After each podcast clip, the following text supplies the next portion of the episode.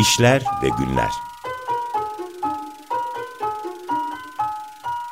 Kaos ile kozmos, yeryüzü ile gökyüzü, yaşam ile kuram arasında mekik dokuma.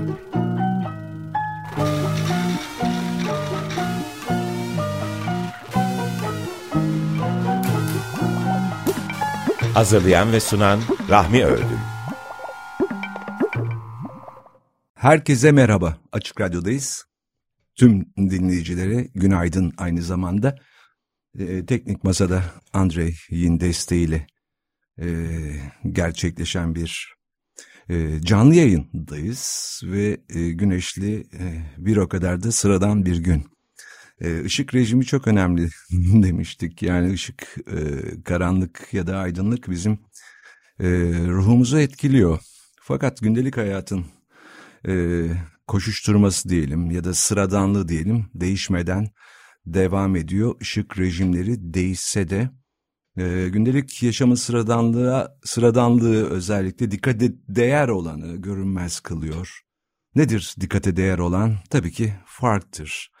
Hayatın olgusal düzeyde yani birbirini izleyen, öngörülebilir olgular olarak algılandığı bir hayat tarzı dikkate değer olanı görmezlikten geliyor ya da görse bile e, üstünü örtüyor, sıradanlaştırıyor. Dikkate değer olan e, alışkanlıkları, dolayısıyla yaşam tarzını değiştirebilir.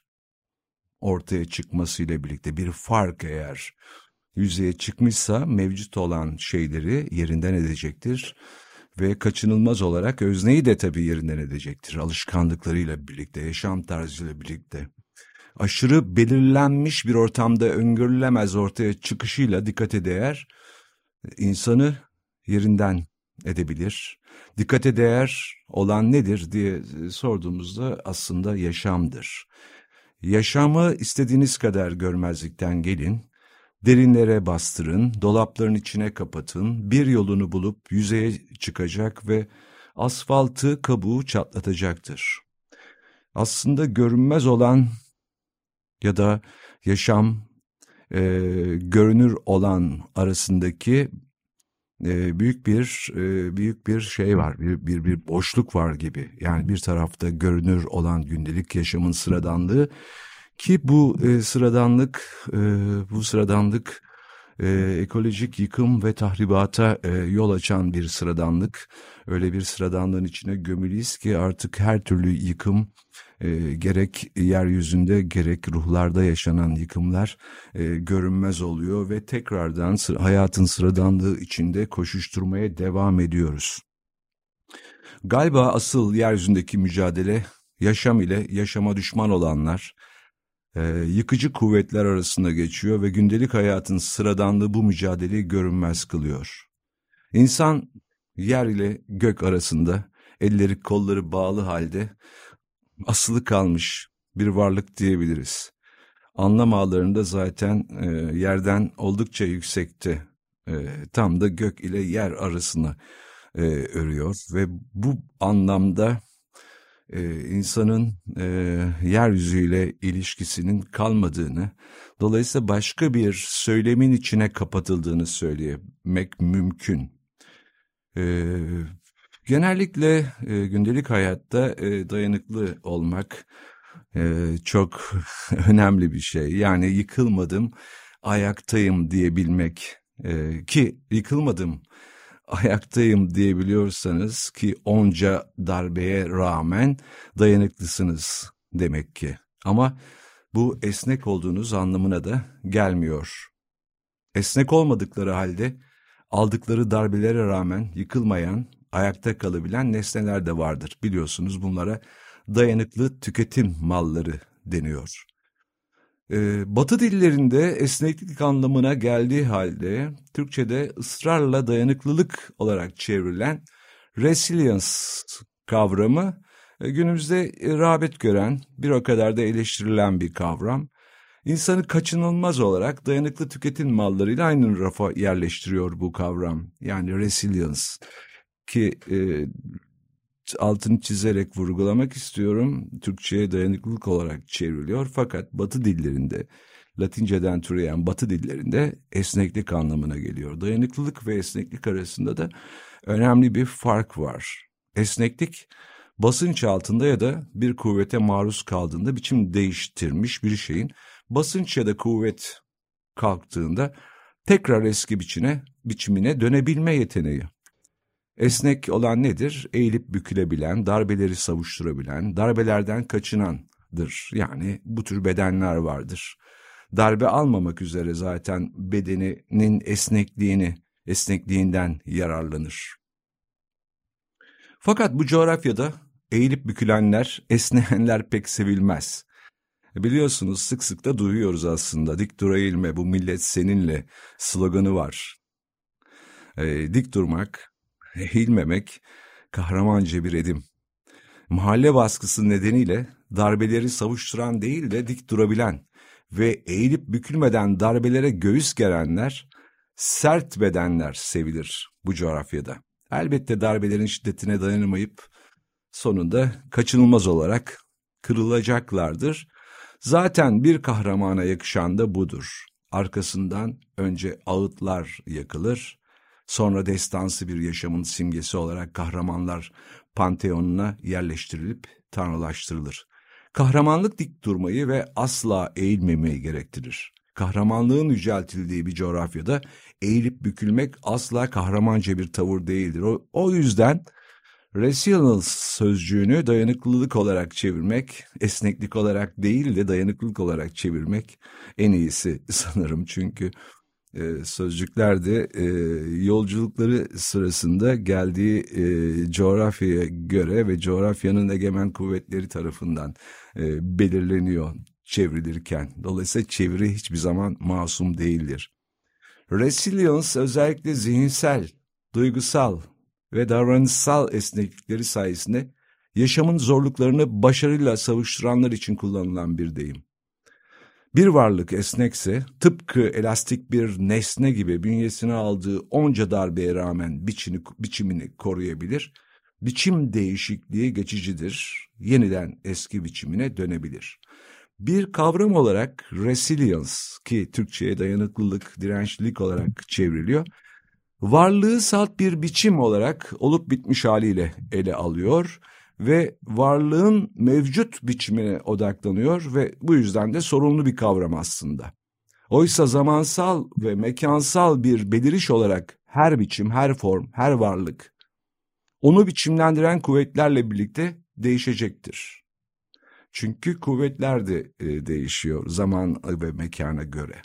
Evrim mesela değişen koşullarla birlikte varlıkların biçim değiştirdiklerini ve yeni koşullara uygun yeni biçimler edindiklerini kanıtlamaktadır. Resilience kavramı varlığın elastikliğine vurgu yaparken mevcut biçimini paranteze alıp korur.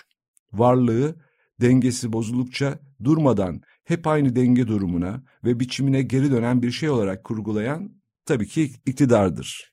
Zira dengesi bozulan varlık tekrar eski biçim ve denge durumuna dönemezse aynı denge üzerinde yükselen iktidarı da yerinden edebilir.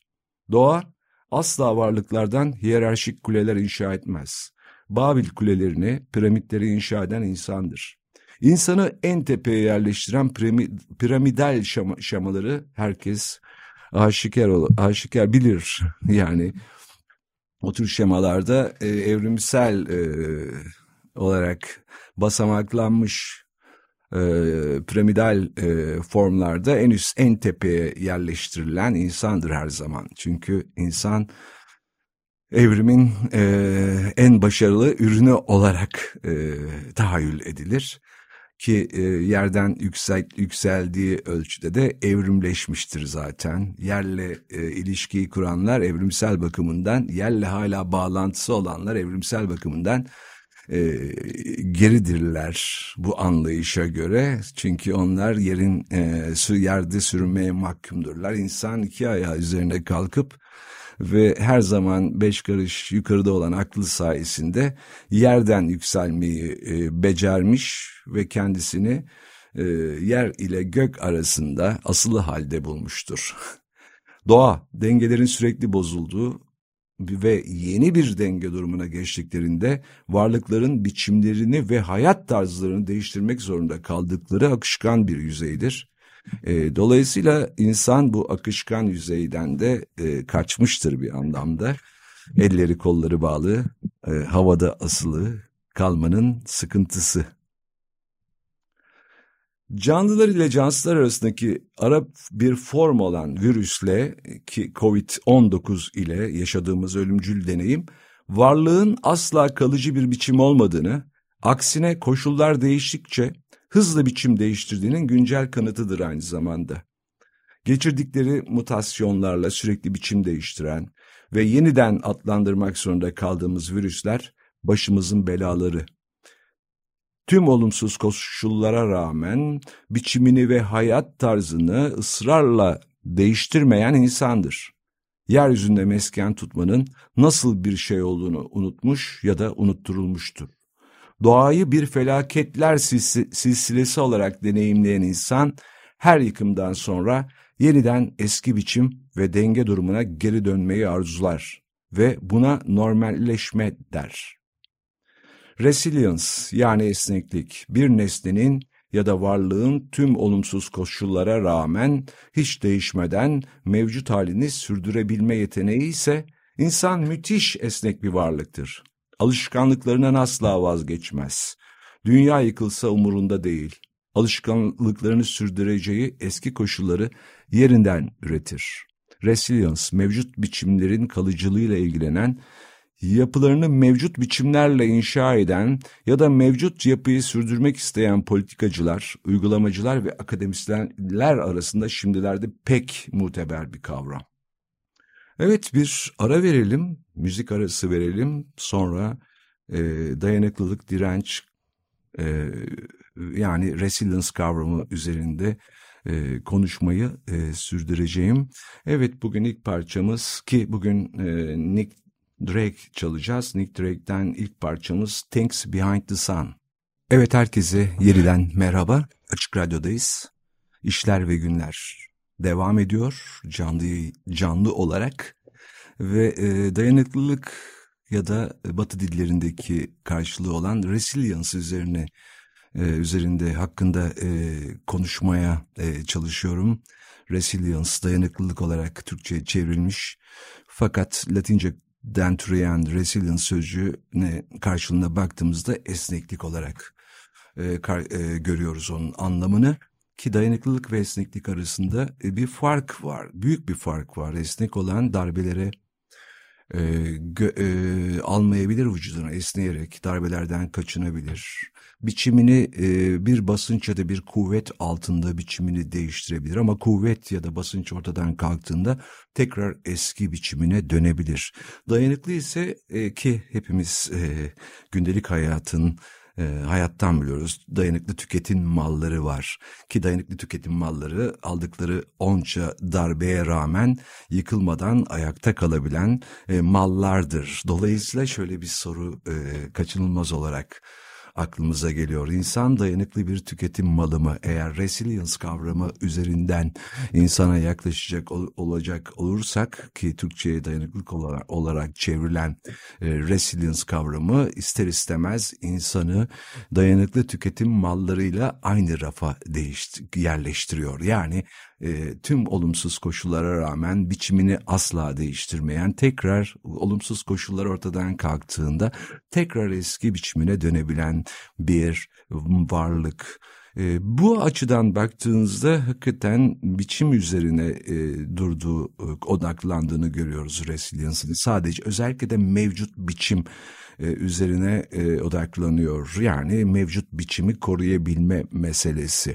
Oysa hepimiz biliyoruz ki e, doğada e, kalıcı ya da e, sabit olan hiçbir şey yok. Sürekli akışkan bir yüzeyde yaşıyoruz ve canlılar e, ya da cansızlar bu akışkan yüzey üzerine durmadan dengelerini ve e, yitiriyorlar ve yeni, yeni bir denge durumuna geçtiklerinde biçimlerini ve hayat tarzlarını değiştirmek zorunda kalıyorlar. Fakat insanı dayanıklı bir tüketim malı olarak e, kurgulayan e, haliyle iktidardır. Yani mevcut denge durumunun e, devam edebilmesi için o e, dengenin yapı taşları olan biçimler yani değişmeyen biçimler yani hayat tarzlarıyla alışkanlıklarıyla değişmeyen varlıklar rın e, biçim değiştirmesi ya da dengelerinin bozulması aynı şekilde aynı denge üzerinde yükselen iktidarı da yerinden edecektir. Dolayısıyla bir yapının hiyerarşik bir yapının birimi olarak varlığı düşündüğümüzde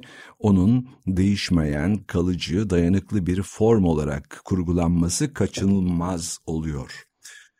Ee, mevcut toplumsal koşullar altında üretilmiş biçimler olarak varlıkların biçimini bozan kuvvetleri bir tehdit olarak algılıyor haliyle bu zihniyet. Ve bu zihniyetin yani biçim bozucu kuvvetleri bir tehdit olarak algılayan ki doğa hakikaten biç, biçim bozucu ve e, kuvvetlerle e, dolu kaotik bir e, bir alandır bu zihniyet için ee, tek bir amaç var tabii bu zihniyetin o da normale geri dönmek ya da ve normali sürdürebilmek. Göçebe bir yaşamı terk edip bir yere yerleşenler yeryüzünün dalgalı bir yüzey olduğunu çok çabuk unuttular. Yeryüzü dalgalanır ve dalgalandıkça inşa edilmiş kumdan kaleler yıkılır. Mevcut toplumu biçimlendiren bir iktidar aleti olarak norm ya da normallik Van Gogh'un deyişiyle asfalt yol gibidir. Tek bir çiçek açmaz üzerinde. Normallik akışkan bir yüzeyin, üzerini kaplayan asfalt yoldur diyebiliriz Van Gogh'tan yola çıkarak. Bastırılmış olan her şey gibi asfaltın altındaki hayat da geri döner ve asfaltı çatlatır ve çatlaklardan yeniden hayat fışkırır. Her seferinde felaket olarak deneyimlenen hayatın kuvvetleri sadece asfaltı değil, varlığın kabuğunu da çatlatıyor. Resilience kavramı varlığı salt bir biçim olarak maruz kaldığı biçim bozucu kuvvetlere rağmen tekrar eski biçimine dönebilen esnek bir nesne olarak tanımlıyor. Eski biçim ancak eski koşulların yeniden üretilmesiyle mümkün olabilir. O yüzden eski koşulların yeniden üretildiği normal burada çok önemli bir e, durum, normale dönüş, dengelerin ve biçimlerin sürekli bozulduğu dalgalı bir yüzeyde yaşadığımızı unutmaktır. Normalleşmek, yeryüzünün dalgalarını bıkmadan usanmadan felaketler olarak yaşamaktır. Dalgalı Yerler Sosyalisinden ilk bahseden sanırım Michel Mahfasoli'ydi. Michel Mahfasoli'nin e, kitabı Bağlam yayınlarından çıkmıştı. Başlığı da göçebelik üzerine. Çeviren Mahir Ender Keskin. 2011 tarihli bu kitapta e, Michel Mafasoli şöyle diyordu. Bireyin hiçbir yere ait olmadığını, devamlı bir ikamete sahip olmakla övünemeyeceğini hatırlatan bir dalgalı yer sosyolojisi de mevcuttur. Fakat dalgalanan yerin kavramlarımızı da değiştirmesi gerektiğini, 1835'te Şili'de yaşadığı deprem sırasında Darwin duyumsamış ve dile getirmiştir. Darwin şöyle diyor. Kötü bir deprem en köklü kavramları alt üst edebiliyor. Sağlamlığın simgesi toprak, tıpkı bir sıvı üzerinde yüzen bir kabuk gibi ayaklarımızın altından kaydı. Evet, e, Darwin deneyimledi ki e, kim bilir kaç kez insan deneyimlemiştir bu bu e, bu felaket olarak deneyim e, yaşadığı bu doğal olayı. Toprak ayaklarımızın altından sürekli kayıp gidiyor ve sürekli dalgalanıyoruz ve darbelere maruz kalıyoruz fakat hala mevcut biçimlerimizi ve kavramlarımızı koruyabildiğimize göre insan hakikaten müthiş bir esnek yaratık. Doğanın kuvvetlerine asla boyun eğmiyor, aksine onları biçimlendirmeye, tahakküm altına almaya kalkışıyor. Fakat insan her an kırılabilir. Çünkü ne biçimini ne de hayat tarzını değiştirmeye pek niyetli. Değil aslında, hiç niyeti yok. E, dolayısıyla insan e, kırılgan bir nesnedir diyebiliriz. Evet bir müzik arası da e, verelim. Yine Nick Drake çalacağız. İkinci parçamız Parasite. Evet herkese yeniden merhaba. İşler ve Günler programı devam ediyor. E, resilience yani dayanıklılık Türkçe'ye çevrilmiş haliyle ya da dirençlilik konusundan, mevzundan bahsediyoruz. Ee, ki e, tekrar vurguluyorum Batı dillerindeki e, karşılığı, anlamı esnekliktir. Dayanıklılık ve esneklik arasındaki farkın altını çizmeye çalıştım. Fakat ister dayanıklılık olsun ister esneklik e, karşılığı resilience'ın e, biçim üzerinde odaklanıyor. Yani bir e, şeyin, bir varlığın, insanın mevcut biçimini her türlü olumsuz koşullara rağmen mevcut biçimini koruyabilme yeteneği diyebiliriz resilience'dan. Resilience'ın karşılığı anlamı olarak. Dolayısıyla biçim, bedeni bir biçim olarak mevcut biçimiyle, mevcut haliyle tanımlayan bir kavram. Dolayısıyla biçim değiştirici kuvvetler ya da biçimi bozmaya yönelik e, doğanın kuvvetleri birer tehdit aslında bu anlamda bedenin kendisine. Peki beden bir biçim midir? Yani bir bedenin sınırı var mıdır sorusuyla karşı karşıya kalabiliyoruz ister istemez bu durumda. Yani salt bir biçim mi? Yani mekansal ve zamansal bir beliriş olarak, bir biçim olarak aslında bedenin e, biçim olarak tanımlamak mümkün mü? Ya da şu soru da sorulabilir. Bir beden nerede başlar, nerede biter? Eğer bedeni salt bir biçim olarak düşünüyorsanız bu sorunun yanıtı belli. Beden başladığı yerde biter. En fazla yapabileceği uzuvlarını olabildiğince açarak bedenin sınırlarını biraz daha öteye taşımak. Yürüyebilir ve istediği yere erişebilir diye itiraz edebilirsiniz. Nereye erişirseniz erişin beden bir biçim olduğu sürece hacmi kadar yer kaplayabilir. Ve dünya bir biçim olarak bedenin dışında kalır. Bir, bi bir biçim olarak beden, dünyayı dışarıda bırakan, ben ve ötekiler diye ayrım yapan bir özne olarak inşa edilmiştir. Böylesi bir beden, Leonardo'nun Vitruvius adamı çiziminde çemberin ve karenin içine kapatılmıştır. Dünya ile arasına dikenli teller çekilmiş, hendekler kazılmış, mayınlar döşenmiştir. Zira dünya tehlikeli bir yerdir. Ummadığı bir anda saldırabilir ve biçimini bozabilir. O yüzden kendisini koruması gerekir ve biçimi bozulmadığı sürece dünya batsa umurunda değildir. Fakat umurundaymış gibi de yapabilir. Bedenin nerede başladığı ve nerede bittiğine dair öyle deneyimler vardır ki öznenin deneyimini aşar. Beden ile dünya arasındaki sınır muğlaklaşır. Beden nerede bitiyor? Yeryüzü nerede başlıyor? Ayırt edemezsiniz. Deneyimlenen kendilik hissinin çevreye doğru yayıldığı ekolojik bedenleşmedir. Beden artık hacmi kadar yer kaplamaz. Yüzeyi ile yerin yüzeyi arasındaki ayrım ortadan kalkar. Yeryüzünü kendi teniniz gibi hissedebilirsiniz böyle bir deneyimde. Yani ekolojik bedenleşme deneyiminde. Yeryüzünde olup biten her şey teninizde gerçekleşir. Dışarıda bir yerde değil. Yeryüzünde var olan her şey ise bedeninizin bir parçası. Beden ile dünya arasındaki sınırların bulanıklaştığı ekolojik bedenleşme küçük çocuklarda görülür. Biryan Masumi'nin anlattığı kendi çocuğuna dair e, bir hikayesi ekolojik bedenleşmenin çocuğu tarafından nasıl deneyimlendiğinin çok güzel bir örneği. Neresi acıyor diye e, sorulduğunda çocuk dizini değil, aksine düştüğü yeri gösteriyor. Yetişkinler acıyı sadece kendi bedenlerine yerleştirirken ve mal ederken çocuk acısını etkilediği ve etkilendiği yere, olay mahalline yerleştirir. Ve Masumi Duygu Politikası kitabında şöyle diyor. Bu yaştaki çocuklar acıyı olaydan ayrı bir his gibi konumlandırmayı henüz öğrenmemişlerdir. Çocuklar duyguyu olaydan ayırmayı yetişkinler sayesinde öğrenir. İktidar tarafından kullanışlı biçimler olarak üretilen yetişkinlere olayı dışarıda bırakmaları acıyı ise bedenlerine yerleştirmeleri öğretilmiştir. Olay mahallinden, dünyadan uzak durmaları gerekir, aksi takdirde canları bir daha yanabilir. Dünya saldırgandır, yaralayabilir, hatta öldürebilir. Bir özne, dünyadan ancak tahkim edilmiş biçimin sayesinde korunabilir.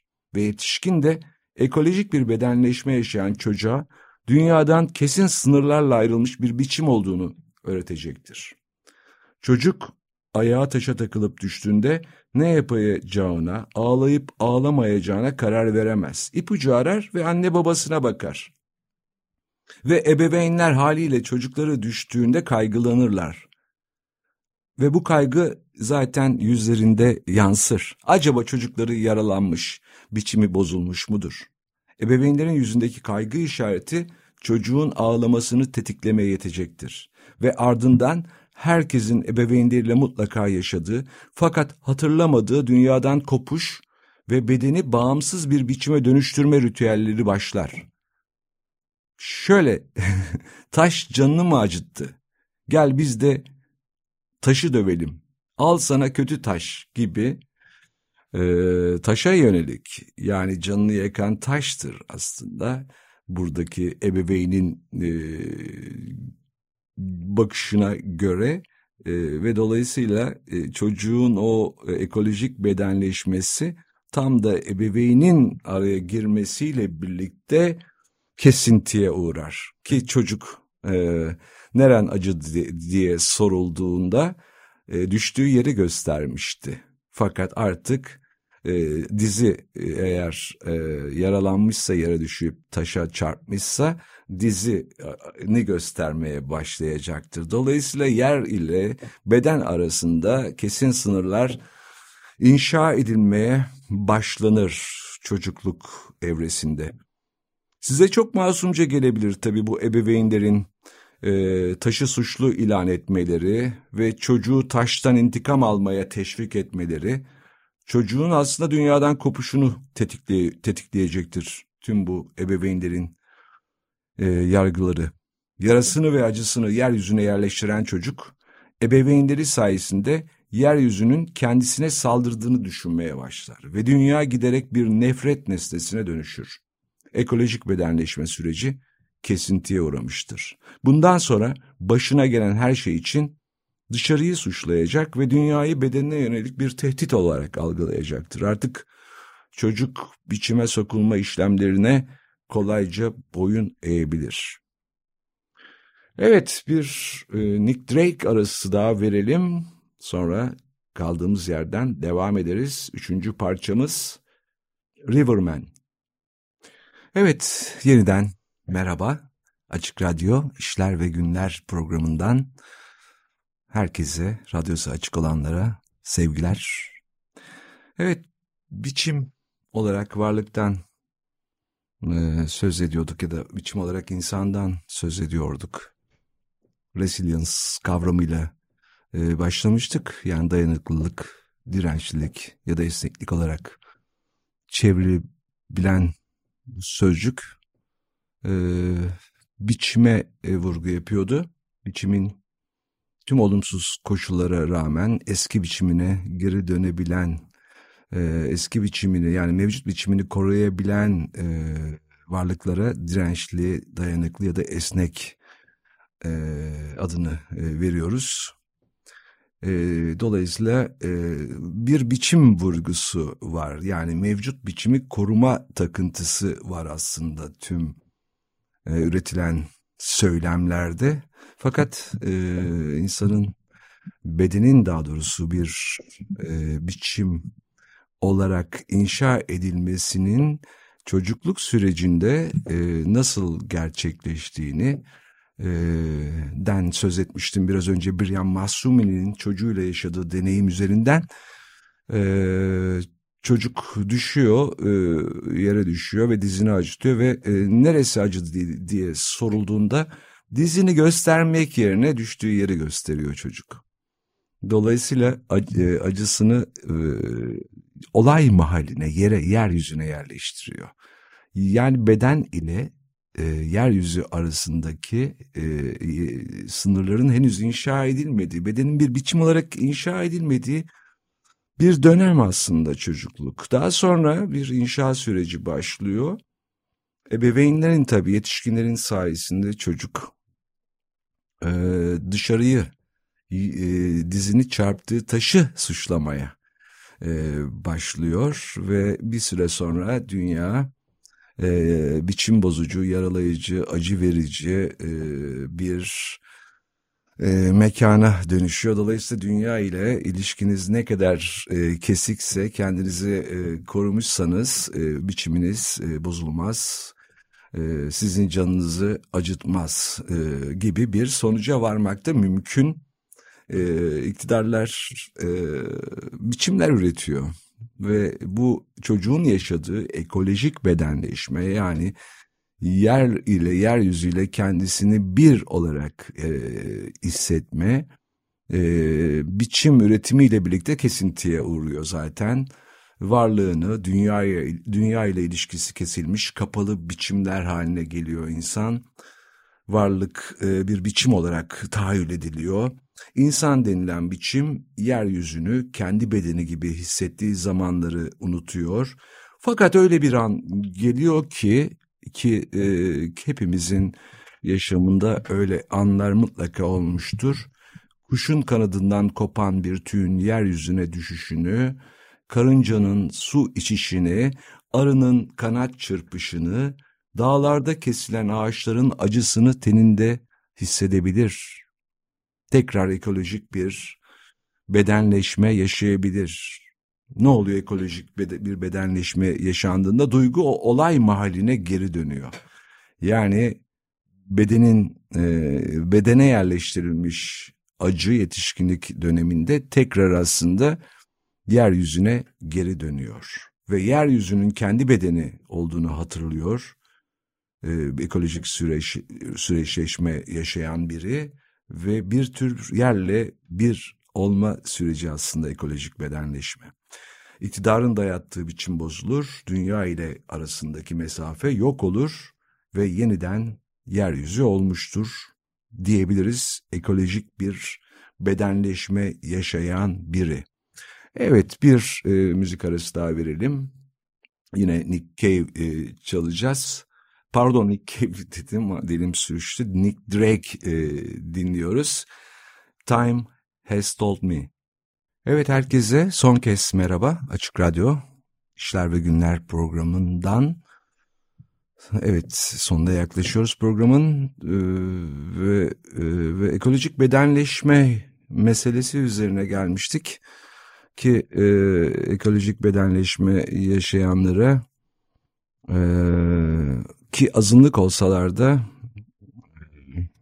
e, rastlıyoruz diyebiliriz. Herkes belki gündelik hayatın sıradanlığı içinde sadece e, acılarını kendi bedenlerine yerleştirirken e, ekolojik mücadele edenler ise acılarını yeryüzüne yerleştiriyorlar. Kesilen bir ağacın e, acısını tenlerinde duyumsu, duyumsuyorlar ve, ve ekolojik bedenleşme e, yeryüzüyle bir olmak bir bakıma. Dolayısıyla bedenin o çocukluk sürecinde inşa edilen sınırları e, giderek ortadan e, kalkıyor ve yerin yüzeyi sizin teninizin yüzeyi ya da tam tersi oluyor.